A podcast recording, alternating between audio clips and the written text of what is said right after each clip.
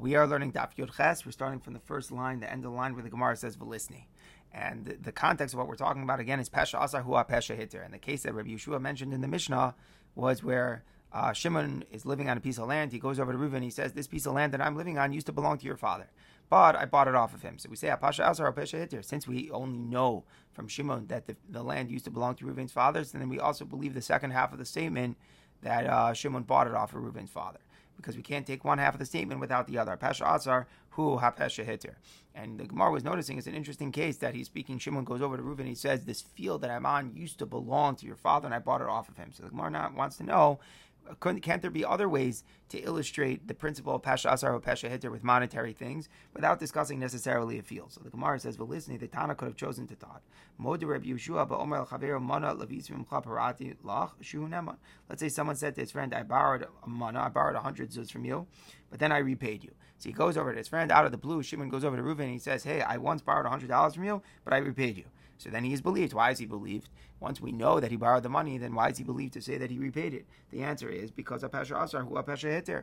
The idea is since we only know from Shimon that he borrowed the money, so then we also have to believe Shimon's second half of the statement that he repaid the money. So why that could have been a good case. Why do we have to go to a case where he went over, Shimon went over to Ruvain? And he said I, that the field that I'm on used to belong to your father, but I bought it off of him. Why can't we have a more direct case of Shimon going over to Reuben and saying, I borrowed $100 from you, but I repaid it, in which case he's believed because of the new Amanis of Pesha Asar. So the Gemara says, Mishum the Kabbalah Misna Seifa, because what would I do with the Seifa? Again, what is the Seifa saying? The Seifa says, let's say uh, we don't only know from Shimon that the field used to belong to Ruvain's father. Let's say there are witnesses that the field used to belong to Ruvain's father, then there's no Pesha Asar, and Shimon is not believed. So if there would be the way that we're saying it by the uh, borrowing $100, what would the parallel have been? The Sefer then would have went, gone on to say, if there are witnesses that he borrowed it from him, let's say there are witnesses that he borrowed it, who Amar Parativ, and the borrower says, but I repaid him. Eno he wouldn't be believed. Why would that be? Because again, it would be he would be missing his Pasha Asar. Because since there are witnesses that the money was borrowed, so then you don't have the Pasha Asar, he wouldn't be believed to say that he repaid. Says the Gemara, but is that really true? That's not actually true. If it would be a case of borrowing money, if there are witnesses that say that somebody borrowed money and the defendant says, You're right, I borrowed money, but I paid it back. So is it true that without a Pesha you're not believed to say you paid it back? A Kaimulan, we have established. Somebody lends his, his, his, friend money in the presence of witnesses, meaning there's no document that we're talking about. There's no loan document. If there's a loan document, then you always have to repay and uh, you're not neman against the loan document to say, "Oh, I paid back already," because why is the guy holding the document still? So whenever a person comes with a doc, creditor comes with a document, the person is not believed to say that he paid back. But let's say there's no document. It's just hamalvos chaver be'edim. The person who lent the money, Reuven lent Shimon money, he was careful to do it in the presence of witnesses. That doesn't mean when Shimon goes to pay back the money, he has to pay back specifically in the presence of witnesses. He can, and he's believed to say that he paid it back. You don't have a star, and you don't know you haven't proven to the court that I didn't pay you back, so I'm never to say that I pay you back. I'm So again, if there's a star, so you don't say I'm Raya, you say that the star is itself the greatest proof, and the person is not believed to say that he didn't pay back. But if there, there's no star, then just the fact that Reuven lent it with witnesses, so then uh, Shimon, Shimon, Shimon, Shimon is, is believed to say that he paid back. So if we're ta- if be, we would be referring to such a case where Reuven would go over to Shimon and say, "I borrowed money from you, but I paid you back," he would be believed then it, even if there were witnesses that says that Reuven lent Shimon money, Shimon would still be believed to say that he had repaid it. So therefore, the Mishnah can't discuss such a case because it wouldn't be a true manifestation of the chiddush of Pesha Asar. Because even without the Pesha Asar, even if there were witnesses who testified to the effect that uh, Reuven lent Shimon money, Shimon would still be believed to say that he paid back. So that's why we didn't discuss that case. Says the Gemara, listening, the Tana should have taught a case.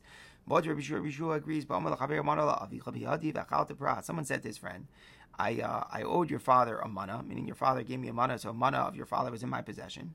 I paid him back half of it. Shehu Neman, he would be Neman, he would be believed, and he wouldn't have to take a shvu, he wouldn't have to take an oath. So a little bit of introduction to understand this difficult sugya here. There's a sugya called Moda b'mixas hatayna yishava. This is taken from the beginning of the Mesachas Bava Metzia, where the Gemara expounds the psukim and Parshas Mishpatim Asher Yomar Kihuzeh, that if a person claims that so and so owes him a amount of money, owes me hundred dollars, and the defendant says, I, I, I admit that I once that I borrowed hundred dollars, but I claim that I paid back fifty. So fifty, I admit that I still owe you, but the other fifty, I do not owe you. What does the Torah say? The Gemara expounds that it means that you have to swear. You have to swear once you admit to half of the claim, you have to swear on the other half. In other words, the other person, there's no witnesses or anything. It, just simply in the exchange, the toin v'nitan between the creditor and the defendant. But once the defendant uh, admits to half, so then he has to pay back the other half. Then he has to swear on the other half. So what would happen if, let's say, over here, so a person volunteered the information, he goes over to his friend, and he said, "I, your father, had a, uh, your father's mana was given to me. Your father lent me a mana, but I paid him back half." So what would the law be? So you ostensibly would say, oh, it's modib b'miksasatani yishava. But the idea would be, since he has a pesa asar hu hitir. Here, Reuven didn't make the claim to Shimon that you owe that you owed my father the money. Shimon volunteered the information to Reuven that he had borrowed the money. So now that he comes from his own volition, he has pesha asar. He comes himself. He didn't have to admit anything. He comes himself. So hu pesha hitir. So therefore, when he says I paid back half, he should automatically be believed about that, and he shouldn't be required to make a shvua. So we why don't we we illustrate the the, the concept of pesha asar here to exonerate Shimon for making a shvua, where he goes over to Reuven and says I owed your father a mana, but I paid him back half. He should be neman without having to take an oath. That should have been the manifestation of pesha asar. Why do we have to run to this case where he's squatting on the field and he says, This used to be your father's field, but I bought it off of him. Why don't we have the case where he says, We're about money. Your father lent me a mana, but I claim I paid back half, and we would say that since it's a pasha asar a pasha heter, therefore he wouldn't be mechuyev to make a shvua on the other half. So the Gemara explains, well, the Gemara is responding why we didn't say this. The Gemara says, "Aliba deman, who would you be holding like?" Actually, we're going to see a big machlokas about this between the Rabbanon and Rabbi Lazar ben Yaakov, and therefore, no matter what you're saying, it wouldn't work out. Aliba the Rabbanon, if you go like the Rabbanon, Ami Meshav The Rabbanon say that someone who admits um, to somebody else's father, and as the Rabbanon say, whenever somebody's not talking about whether or not he owes he owes personally someone, but whether he owes their father, he's always considered he's always considered like someone who's returning a lost object, and he and he's pater from a shvua um, even if even even even if there was a claim against him. Now, just to understand a little bit what's going on, what is this concept of Meshav Aveda? So Meshav Aveda is a din that when a person is is returning a lost object, so he's coming to do like an act of good. He's doing a, an act of nikarim that he's saying the truth. So let's say that the person, you know, you come to return the lost object, and the person makes a claim. He says, "Wait a second, I had more stuff." So you know, you return, you found my wallet, and there was uh, and he returns it with fifty dollars, and suddenly the guy says, "Thank you very much for, for returning my wallet, and thank you for the fifty dollars, but there was actually hundred dollars in there." and I'm di- I'm dining that you're hiding the other uh, fifty dollars. So what's the law? Is that a motive b'mixas atayna yishava or not? So what is the halacha? So we say that it's not. He doesn't have to swear because since he's returning a lost object, in other words, you're coming as an act of doing good. You were not compelled at all so then you don't have to make a shvua. You don't have to make a shvua. It's only when do we say modav mixasatani shava? It's not in the case of meishav That's in a regular case. Reuben says to Shimon, you know, you owe me money, and Shimon says, I admit I owe you half, but the other half I claim I paid back. That's where modav mixasatani shava. But when it's, a, uh, when it's from an angle of someone returning a lost object, then you're parted from shvua. So the rabbanon say that whenever you're in a discussion with a son about money owed to a father, that's always like Meshav Aveda. And we'll see the depth of that coming up in the amud beis. But based upon the concept, it's always like Meshav Aveda. The idea is whenever you're not speaking about some money that you owe personally to somebody, but money that you owe to their father, so then that's always considered like a Meshav Aveda, like an act of goodwill to admit anything. And you never have to make a, a Shvua whatsoever. So, how would the Mishnah um, how would the Mishnah have said that Rabbi Yeshua agrees specifically in a case where they, there was was a pasha asar or pasha iter? It wouldn't make sense according to the Rabbanon. Even if the person made a claim, even if the son came over and made a claim, so it's not pasha asar pasha iter. He says, "You owe my father the money," and the guy admitted he says, "I owe you half, but the, I owe your father half, but the other half I claim I repaid." So according to the Rabbanon, you wouldn't have to make a shivua because it's Meshav Aveda. You're not speaking to the person himself, you're speaking about the debt owed to the father. And again, we'll explain a little bit why, when it's to the son as opposed to the father, we say it's Meshav Aveda. But either way, therefore, it wouldn't be a good illustration of Pesha Asar or Pesha Eter according to the Rabbanon, because according to the Rabbanon, um, even without the Pesha Asar, it's treated like someone who's returning a lost object when we never say that just because you admit to half, you have to pay. So the Mishnah cannot have been illustrating Pesha Asar in the Rabbanon's opinion. Ben. And if you say we're going like Rabbi Lazar ben Yaakov, Rabbi Lazar ben Yaakov holds that when you're speaking about a son, you're speaking to a son about what you owe to the father. You do have to make a shvua. According to Rabbi Lazar ben Yaakov, we don't necessarily say that is treated like a Meshav Aveda. You see, it doesn't make a difference if you're speaking to the son or the father. But the question is, Amar Shvua Bay, Rabbi Lazar Yaakov actually says that an oath is required even where you're the one who has it, who is admitting it, even if it's not based upon a claim. Rabbi Lazar Yaakov, it seems, does not accept the fact that we should say Pesha Asar should accept should should exempt him from Shavuos. So if we're going to go like Rabbi Yaakov, once we unravel the whole analysis of his opinion, as we're going to in a minute, then we're going to see that it actually wouldn't be true that the Pesha Asar would exonerate the defendant from making a Shavuot. So the Gemara is saying in the Rabbanon that it's Meshav Aveda, then you don't need the Pesha Asar. And if you go like Rabbi Yaakov, then you don't treat it like a Meshav Aveda when you're dealing with the son. But it's not true that Pesha Asar would actually exempt you. You actually would have to make a Shavuot. So whether you go like the Rabbanon or Rabbi Yaakov, it's not a good explanation to say that our mission would be talking about a case where someone went over to his friend and said, I owed your father uh, mana and I paid back half, that the Pesha Asar would pattern from Shua. Like the Rabbanon that is Meshav Aveda even without the Pesha Asar, even if the person made a claim, so there's no, he's not coming out of the blue, there was a claim against him, still he wouldn't have to make a Shua. And like Rabbi ben Yaakov, you have to make a Shua even when there is a Pesha Asar, so therefore it's not a viable explanation. Now we get into this whole dispute. The Tanya, it says in a Brisa, um, Rabbi ben Yaakov Omer, there are times when a person has to make a shvuah, even even though he's it's as if he's responding to his own claim. Meaning, the point of Rabbi ben Yaakov is saying, usually when do you make a shvuah when someone has a claim against you. But if you're if you're if you're making your own admission, then you don't make a uh, shvuah. Says Rabbi Yaakov, no. There are times when a person swears in response to his own claim. What is this case? One somebody said to an orphan that a mana from your father was in my possession, but I repaid half of it. So I raise a nishba. You do have to swear that you repaid the half. This is the case where you have to swear to your own claim. No, since you're not speaking to the father himself, you're only speaking to the son. It's treated like someone who's returning a lost object, and you're exempt from swearing. So what are we saying? Now we're going to start analyzing it, but this is what we've been referring to. According to the Rabbanon, whenever you're talking to a son about a debt that was owed to the father, you you're always treated like a meshiv aveda, an act of goodwill. Goodwill. There's no claim that the son really can have in you. He doesn't know anything, and therefore your response is always just treated like a meshiv aveda, just like someone returning a lost object. When it's someone returning a lost object, and suddenly the guy says, "Hey, I had more money in the wallet," you don't have to swear. So to here, you never have to swear to a son about your motive and mix. That's about what you owe to the father. Rabbi ben Yaakov holds no. You do have to swear. You do have to swear to a son about what you owed to the father as well. So the Gemara says, well, wait a second here. What was the case? It sounds like we're saying that the person, the son, didn't make a claim, right? The language was that sometimes you swear in response to your own claim. So what would that mean? It means that you just go over and you admit it, and you're returning it's mamish like you're returning a lost object. And Rabbi ben Yaakov still says you don't have to swear. You, you, do have to swear. So the Gemara says, is that true? Rabbi ben Yaakov, Leslie, Meshav Aveda Pater, he doesn't hold of that principle that someone returning a lost object is exempted from swearing. That seems to be a clear to Mishnah to Rabbanon, a din Rabbanon to Mishnah and Gittin. That Meshav Aveda, when you're returning lost property, you don't have to swear. If the owner is claiming that you didn't return all of the money, the returner is, is exempt. And the reason, partially, is, is that the rabbi didn't want to deter people from returning, uh, you know, lost items. If every time you lost a lost item, somebody, the guy could claim, by the way, you didn't return all the money in the wallet, then that would deter somebody from ever returning it. So there's an, there's an idea that automatically, whenever you are returning something, you're coming from an act of goodwill. In other words, it's not that there's a strong claim against you that you have to respond to and you're admitting to have, but rather you're coming from just a good place. You're returning a lost object that then you don't have to swear when the, when a motive and mixed situation agrees. So how could Rabbi Lazar and Yaakov not accept that?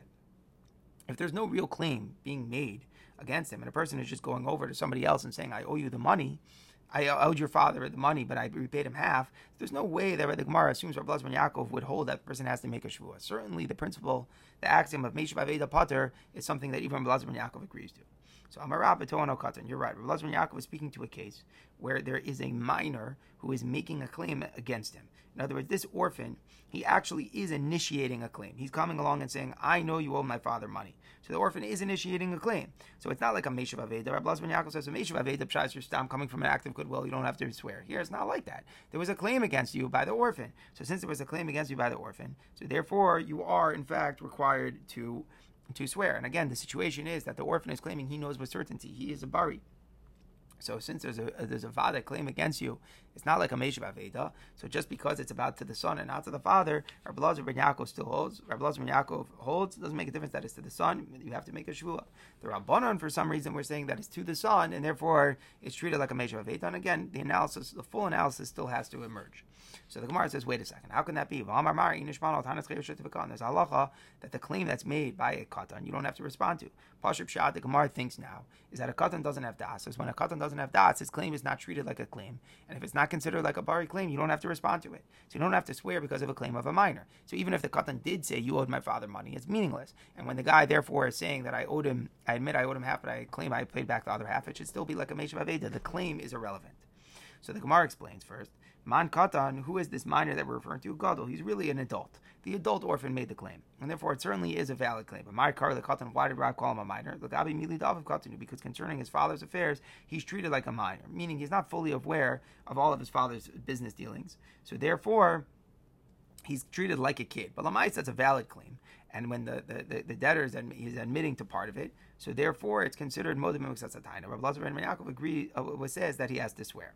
So basically, we're coming out at this point that the case is that an adult son is making a claim against the debtor. He's saying, You owed my father the money. The guy is admitting to half of the claim. Rabbi Lazar ben Yaakov is saying he has to swear because there's a valid claim against him. And the Rabbanon are saying, No, he's treated like a Meshav Aveda because it was only a son.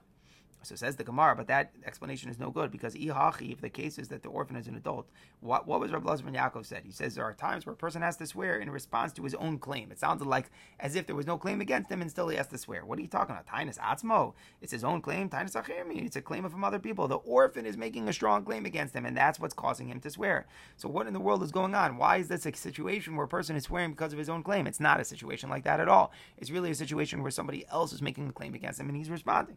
So the Gemara answers, you're right. Tainas achirim, it is a claim from other people, but it's his own admission. The point is, it, it, it's your own admission. It's a consequence of your own claim in the sense that it was your partial admission that required you to make the shvuah.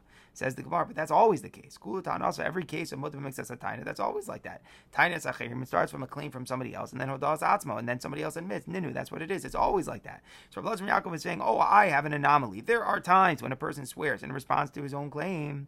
This is the case. This is the normal textbook case where if you have the adult kid coming over making a claim and you're responding to what he is saying, so that's not you swearing in response to your own claim. That's you responding to the to the claim of the adult. So therefore, it cannot be that this is the situation that we're talking about because the lashon of Lazman Yaakov simply doesn't tolerate it. The lashon is bam shadim nishmal tainas atzmo.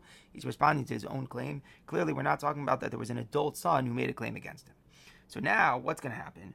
So this is a little bit Iker Chaser Sefer, which is a big problem. I'm going to say the way that Rashi learns the Gemara, but it's really missing the language of the Gemara. So let's first say it over outside. The Gemara is going to go back to our original understanding that we're talking about that it was a minor. And if we're talking about that it was a minor, we can understand why it's Pam Adam Nishbal Tainus Atzmo, because the claim of a minor is usually not so strong. Now, the Gemara before slugged up that we're talking about a minor. We can't be talking about it because the claim is not a claim at all. And the Gemara said you would never have to make a shvuah from the from the claim of a minor. Now the Gemara is being closer. It's not true. If a minor makes a claim about his father's property, you do have to swear. When is it true that That's only when they're talking about their own thing. So if let's say a katan gave you something to watch and then you're denying it, you don't have to respond to his claim and make a shvuah.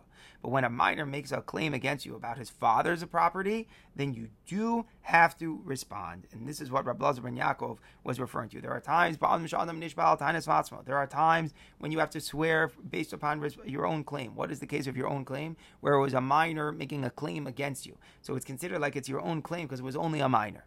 And therefore you responded and said, I owed your father half, but the other half I pay back. So there, Rabbi Lazman Yaakov is saying that you still have to make the shvuah, and the Gemara has retracted. And it's only when it's about their own thing, but when it's about their father's thing, you do have to make a shvuah. We can also tolerate the lashon and the reason we can tolerate it is because it was a minor making the claim. Now that we've got that taken care of, and again, that's all kind of taking place outside the Gemara. Now the Gemara anal- analyzes what's the pshat in the machloks in Rabbi Lazar and Yaakov and the Chachamim. The Chachamim say when you admit to the to the claim of the of the son, this minor son, you don't have to swear. You're like a Meshav Aveda. Rabbi Lazar and Yaakov is saying you do have to swear. You do have to respond and with the with the following up of the Shavuot. So what is the pshat in the machlokas? The Rabbi Kamifli, Rabbi Yaakov and the Rabbanon are disagreeing about something that Rabba said. The Amar Rabba, Rabba gives us the depth of the din of Mother Satani Yishava. Amar Rabba. Why did the Torah say that when you admit half, you have to swear? And the question is, why don't we always say that you're like a Meshav Aveda? In other words, what is this line? Somebody makes a claim against you. If you admit to half, you have to swear on the half that you deny. What's the shot? Why don't we say that since you didn't deny everything, it's clear, it's like nicker from your admission that you're telling the truth. It should be clear from your admission you're telling the truth, you shouldn't, and you shouldn't have to swear. Some Rishonim use the nusach, it should be clear you have a migu, you could have denied the whole thing. Other Rishonim just say it's like a Meshav Aveda, meaning every time it should be clear that it's an act of goodwill when you're admitting half, and therefore that should exonerate you from making a shvuah on the other half that you're denying. Why does the Torah ever say that someone who admits to half has to swear on the other half? The answer is chazaka. There is an, an, always an assumption. In adam is A person is not brazen enough to deny his obligation directly to his creditor. So in other words, when somebody says, uh, you owe me money, it takes a very brazen liar to say, no, no, no, I don't owe you the money. He wants either a creditor did him a favor by lending him the money, and he knows that the money hasn't been paid back. It's so brazen to say that, that I don't owe you the money. So therefore, we can assume, since sociologically we understand it's very tough to deny owing all of it, hypoculi by deliberate. really maybe the debtor, this debtor here wanted to deny all of it. We're nervous that really he would deny every single penny. The only reason he didn't deny it entirely was because he wasn't brazen enough to do it. In other words, he really was, would, would, would we argue that it's not pshat. He's really a meshiv aveda because why did you admit to half? Why didn't you lie about the whole thing? The answer is the reason you didn't deny lie about the whole thing is because it's really tough to do that. It's a tough thing to lie to the face of the creditor and say, I don't owe you all your money when I'm looking him in the face, and he knows that I do. It's a very tough thing to do. So he's not a meshiv aveda when he admits to half. Not a meshiv aveda at all. It was just too tough to, to, to, to lie so brazenly. That's why the Torah says that he has to swear. Other words, the question was that when in fact you admit part, we should see that it's like Meshiv Aveda. We should see that it's like a nice thing because why'd you admit it all? Why don't you just deny it? The Gemara is answering it's very tough to deny things brazenly because the person knows you're lying. Ah, so now if we're saying that we're concerned that he really would lie, just he, he doesn't want to lie completely, it's, he finds that too brazen, so therefore he's only talking about half. So let's think this through. What is the Torah saying? Oh, now you should go swear. How do we understand that? What's the point of swearing? If, if the reason what's going on is that we think that you're lying, really you really you own all of it just you don't want to deny all of it because that's too brazen and that's why you admit it to half. So then what's what's going to be accomplished by swearing? So we say in other words if someone is a liar maybe they'll swear falsely as well. That's where you're trying to explain what the issue now is. Once we say that we think you might be a liar just you don't want to deny all of it because that's too brazen that you're not willing to do that act of brazen lying. So then what's it going to help what's it going to help to say to make a shvua so Rabbah continues, really, he's not such a bad guy. We're not talking about such a bad liar. He really would admit that he owes the whole thing. This that he doesn't admit the whole thing. He's just trying to evade his creditor. He thinks to himself, until I get more money and I'll pay him off. Meaning he's just delaying it. Eventually he's going to pay. But the point is, he doesn't he, he doesn't want to have this guy on his back. So he says, "I admit it to half, and I'll pay, and, and the other it's only the other half that I owe." You. But really, we think that it's not true that this guy really didn't pay back anything. Brahman Amar, the Torah is saying, Rami Shvuel, put the oath on him, so let him admit it right away. So basically, we're saying that the oath is not directed at a real thief. A real thief would lie as well in the oath, so it doesn't mean anything. The point of the oath is for like a type of debtor who will he, he, would like to admit, but he's just seeking time. He's just buying himself more time with his partial denial. So basically, that's the that's the point over here: is that the Torah is not making a system that's going to solve the brazen liar. That's not what's going on here that brazen liar would also would also make a false shvuah. It's speaking to a debtor who like really would like to admit, just he's trying to get him off his back. So now the Torah is saying make a shvuah, and when the shvuah is there, when the oath is there, the person will end up admitting it. So to summarize what Rabbah's point was, Rabbah's point is how do we understand Modim makes Satani Yishava? Why don't we see since you admit, as opposed to denying all of it, you're a good guy, so you shouldn't have to make a shvuah?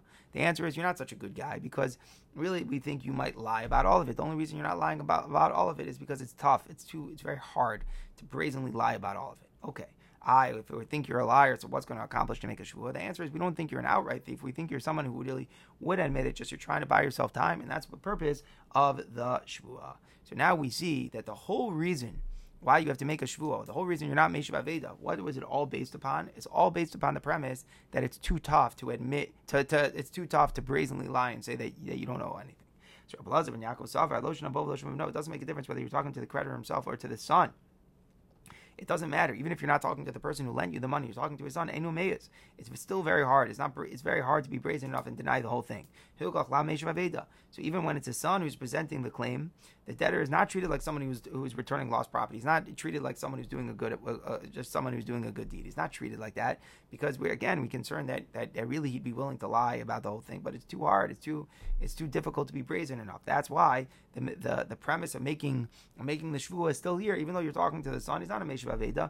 The same way I wouldn't be brazen to lie to the father, I wouldn't be brazen to lie to the son. That's what's holding me back from denying all of it, and that's why the premise of making the shvuah is still here for Rabbanan Zavi, but the Rabbanan holds Bohu Deino.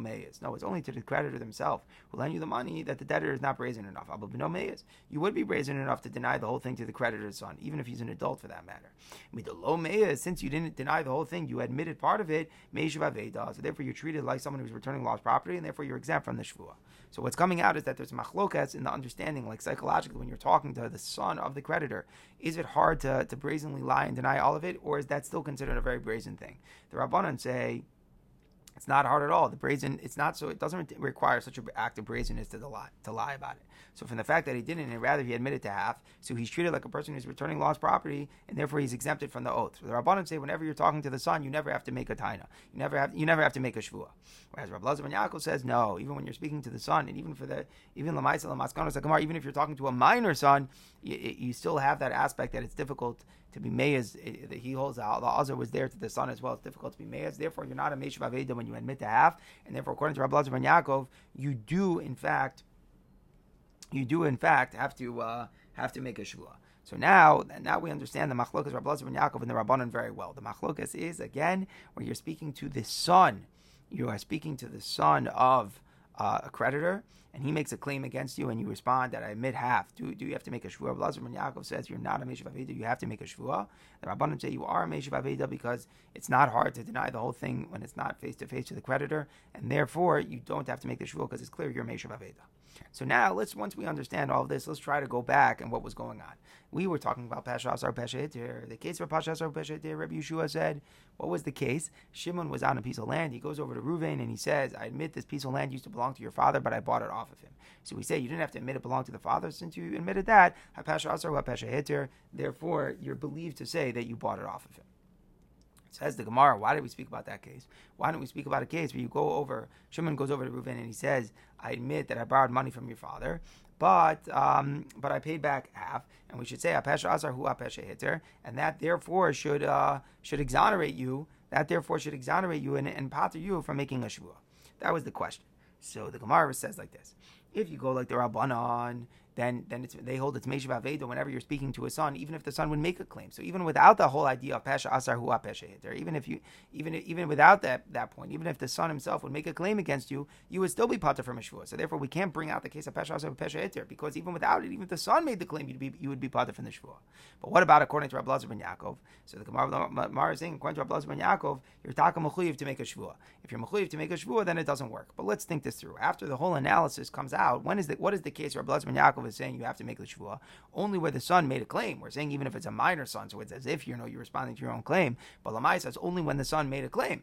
So if that's what we're coming out, it's only when the son made the claim. So now hadra kosher But what would be if the son didn't make a claim and I, on my own free will, go over to the son and I say, I admit I owed your father money, but I paid back half and the other half not.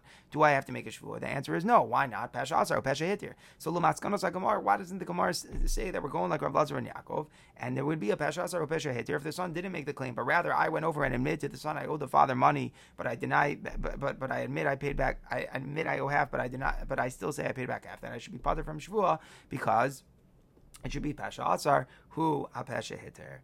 The teretz is the reason the Gemara is not doing that is because Rabbi Lazar Yaakov would agree that you're potter there because of Meshav Aveda. The only reason Rabbi Lazar Yaakov didn't hold of Meshav Aveda is because the son was making a claim.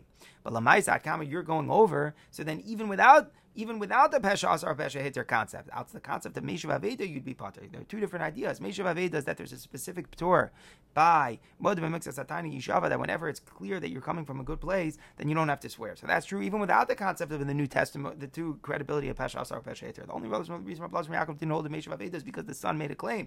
And Rabbi Yaakov hold that it's tough to lie to the, to the, face of the son as well. But in a case where you came yourself, even without the case of the, the, the, the point of Pesha Asar Pesha Hitter, you wouldn't have to make a shul, could be a Meshav Aveda. That's why the Maskanos like a Gemara is going to say is very good. You don't have to make a shvua and we have nothing to do with the principle of Pesha Asar Pesha Heter, and that's why the only way to bring up Pesha Asar Pesha Heter was the case of the land. I said um, the land that I'm on used to belong to your father, and I bought it off you. But when you're talking about money that I owe the father, and I admit I paid back that I owe half, but the other half I, I say I paid back, you don't have to come on to Pesha Asar Pesha Heter to explain why you don't have to make a shvua. Okay, now the Mishnah continues to other examples of Pesha Asar Pesha Heter. So if you have a loan document, just understand the way a star works. A star works is that you need to be Makayim the star. We need to know that it wasn't forged. How do we know that it's not forged? How do we know that the, the, the, the witnesses' uh, the testimony, that the signatures are real? So you're Makayim it. Either the witnesses testify that they admit that they signed it, or we can verify their signatures by looking at other things, so on and so forth. So we need Kiyam stars. Without a Kiyam star, you can't use a loan document to collect money. So Reuven lent Shimon money with a loan document, but unless Reuven can prove that the signatures are real, then if, if Shimon says, you know, I paid back, Reuven cannot collect. So we have to have uh, testimony to know that the signatures are authentic. So imagine that the witnesses come to testify that it's their signatures. Ha'edim Sharma witnesses come to certify a document, and they say, "You're right, Ksavadini, who's that? This is our handwriting. We admit this is our handwriting." And therefore, you would think it's a kiyam ashtar. Avol anusam hayinu. But they add that the, our signatures were done under duress. We were forced to sign.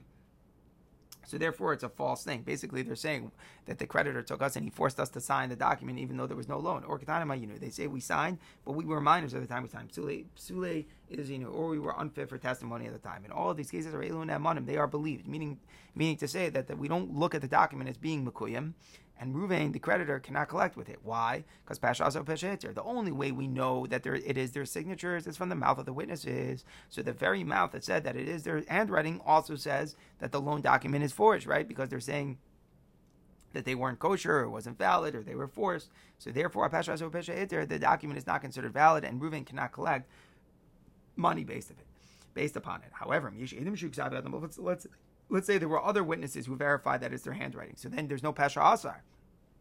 Or their handwriting is verified from another source. We were able to tell it was the handwriting by comparing it to another signature they made. So you don't need their admission that it's their signatures. We know it's their signatures even without them. So then there's no pesha asar. So then ain't they're not going to be believed. Stam coming, Stam coming out of the blue and saying that the, the, the testimony in our in the shtar that we made is no good because we were minors or we were forced, so they wouldn't be believed. We see we, you already testified clearly in the document that it's good. So now you're not going to be believed to say that uh, you know actually the, our signatures are not good signatures. The only reason you believe this if there's a pasha asar. That's only true if we only know it's your signature from your mouth. But if we know it's your signature without your mouth, then you're not believed to say stam that, that, that your testimony is not good. So now the Gemara clarifies, this halacha that of the seifa that if the signatures were authenticated without the witnesses and there's no pasha asar, then the witnesses are not believed to say that they that the loan document is no good. This that that's true. That's only if they if they said when they said they were forced, they said we were forced because of a threat to our money, meaning they're admitting that they were corrupt.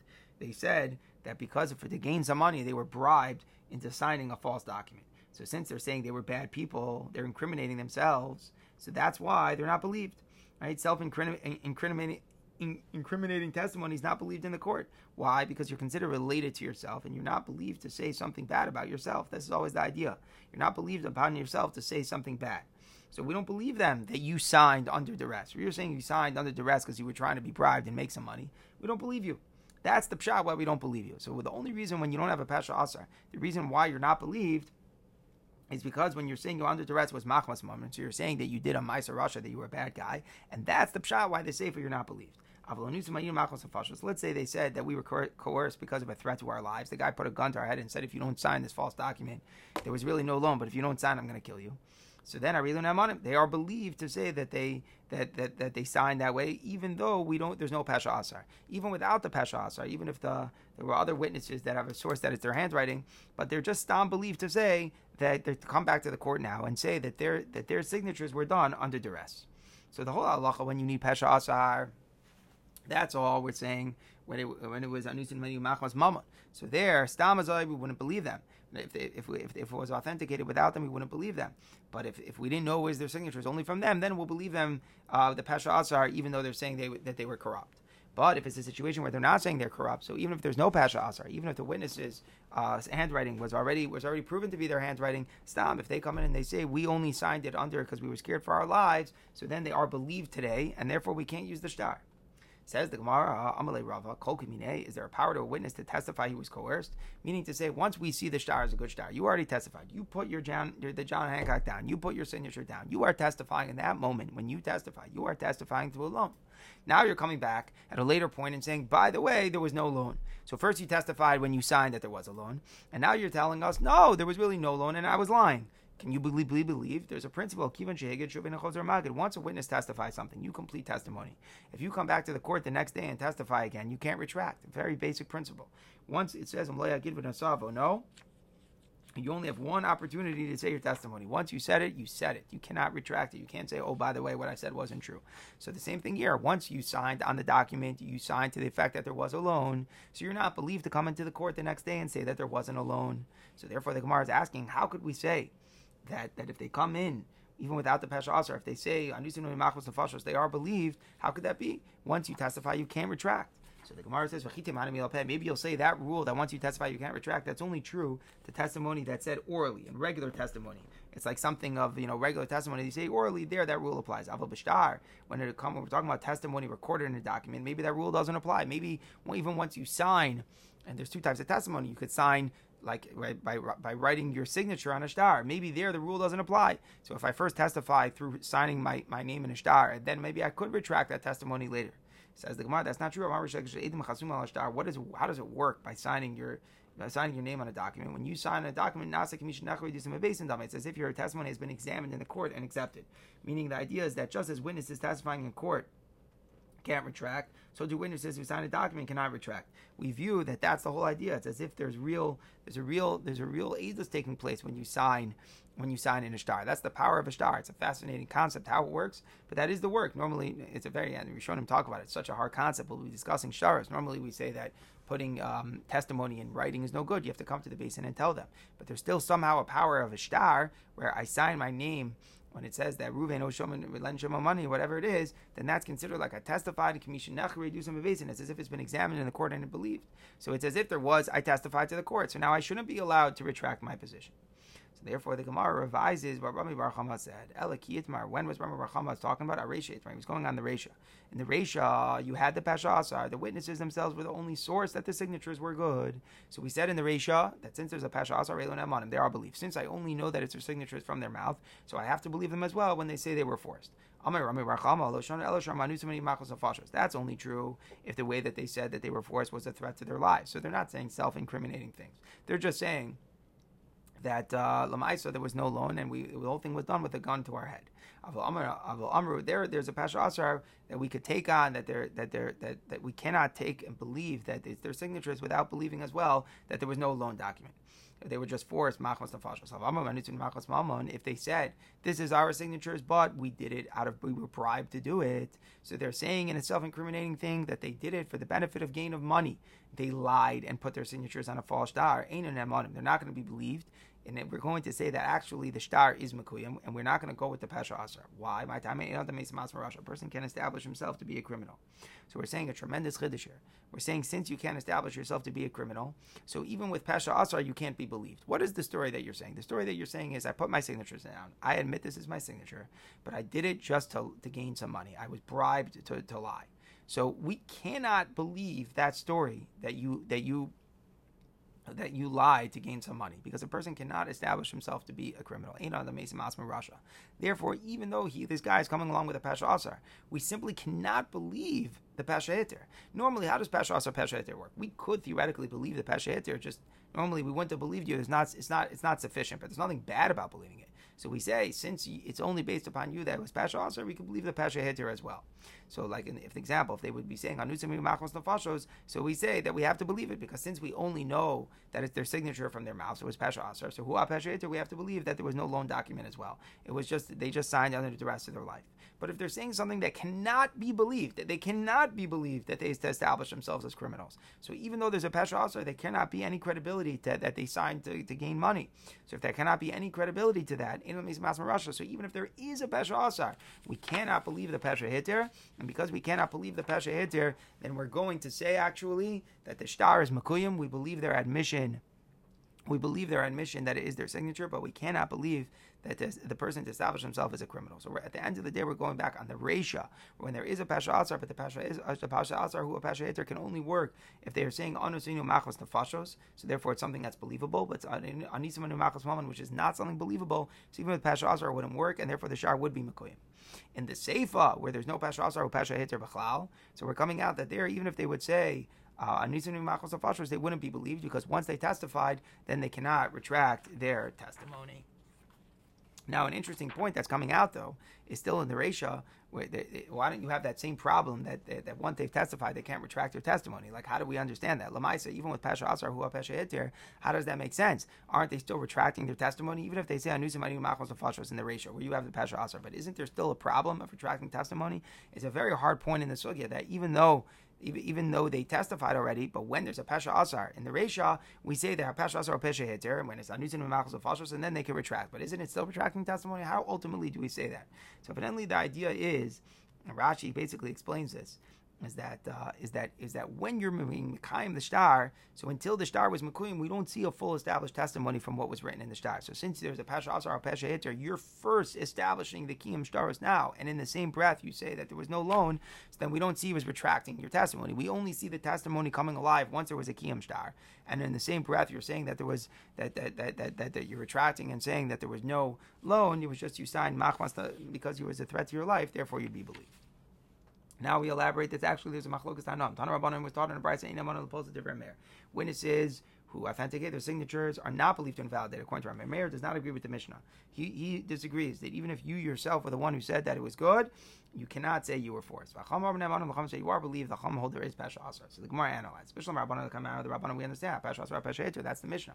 El Rameir, my time trying to Rameir. Why don't we say Pesha Asr? Why is Rameir saying that even though we only know it's their signatures from their mouth, still they're not believed to say they were coerced? So the Gemara explains. Bishlam to say that they were that they were I don't know Risham who were given, and therefore they're possible Adim. We understand why they're not believed. Because, of course, what kind of Malva would go get possible Adim? Malva Kufim Mekar made the The Malva clearly would investigate to make sure he's kosher witnesses. So it's not believable to say that, oh, we were we were we were Pasulim. It's just like an unlikely thing. If it's an unlikely thing, then even with Pasha Asar, we won't take that on.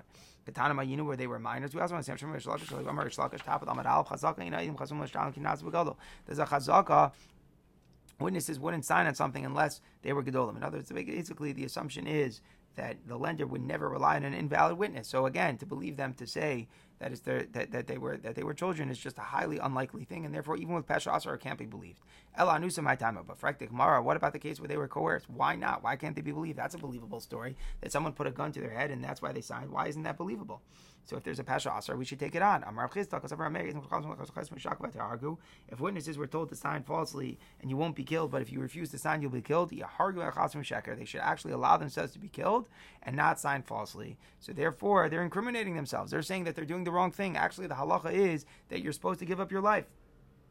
So since the halacha is that you're supposed to give up your life, so then a person is not believed to say that he did it different. Now the Rishonim say, come on, the Gemara really thinks that there's halacha you have to give up your life. It's not one of the three cardinal sins. So Rishonim explain is that most people would give up their life. Most people, it's an interesting thing, would rather die than to uh, testify falsely. So we so basically, when you're saying that you're not one of those people, even if you're technically not mechuyev, but it's considered self-incriminating. It's saying like I don't have good values. Says the Gemara, is that true? Amalei Rava, it's not good values to sign under duress to your life. If they would come to the rabbi and ask, what should I do? I'm under duress. If I don't sign by tomorrow, he's going to kill me. I'm reading the what would the rabbi say? And go sign and don't be killed. That's the halacha. Amar Mar. The only thing that stands in the way of life are the three cardinal sins. If not for that, you should go sign. So the right thing to do is to sign. If somebody would sign, we would tell them, why do you sign? It's bad values. It's not bad values. It's not self-incriminating. It's a very likely story. It's not considered an unlikely story. So what's the pshat that Rabbi Meir is saying that we don't believe them to say anisim hayinu machmas nefashos? Why don't you have a pasha asar? Says the Gemara, time of the Rav Huna Marav. The reason like Rameir is like Rav Huna in the name of Rav, which we'll analyze more tomorrow.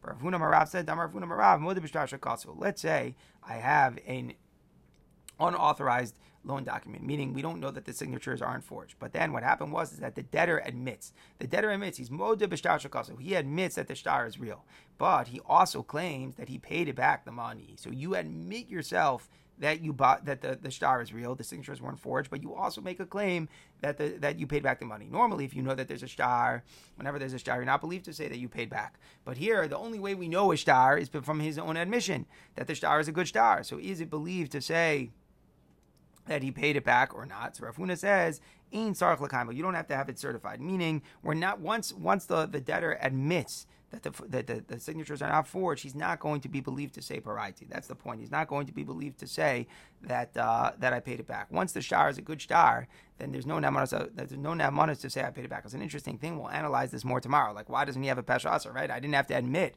the debtor didn't have to admit that the signatures were good. So since he admitted it's good, why don't we believe he paid it back? Well, there's different explanations. But the pashtus is the idea is that really we think the shtar is good without anything. It's just a, the whole kiyum shtaris is the rabbanon that maybe oh the signatures were forged. So if the guy himself admits that they're not, he's not nemet to say parayati. We see the shtar as being strong. You're not nemet to say you paid it back. So either way, we're dealing with such a case.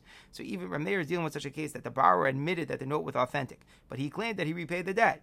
So now that the witnesses are coming in and testifying that they signed the note, but they did it under duress, we don't need the witnesses to authenticate it. It's as if it was already certified because of the borrower's admission. So you don't have a pesha asar. That's the point. If you really had a pesha asar, we had no clue if the signatures were forged or not. Then of course Rameir would agree that if the witnesses authenticated their signatures, but they added that they were forced, they would have a pesha asar, and they would be neman. Again, it's a credible story that they were forced, and therefore they'd be neman. We're talking about a case specifically where the the debtor the debtor already admitted to the fact that the signatures weren't forged. So therefore, according to Rav Huna Marav, once he admitted that, then he's never going to be neman to say that he paid back the claim. So therefore, we don't need the authentication of the signatures by the witnesses. They're not necessary. So there's no Pasha Asar. Since there's no Pasha Asar, that's why Rameir is not believing them. The Rabbanon disagree. The Rabbanon Lekaim, but the Rabbanon hold that if the if just because the debtor admitted the signatures were good, but he could still claim that he paid it back because since he admitted the signatures were good, he'd be never to say he paid back.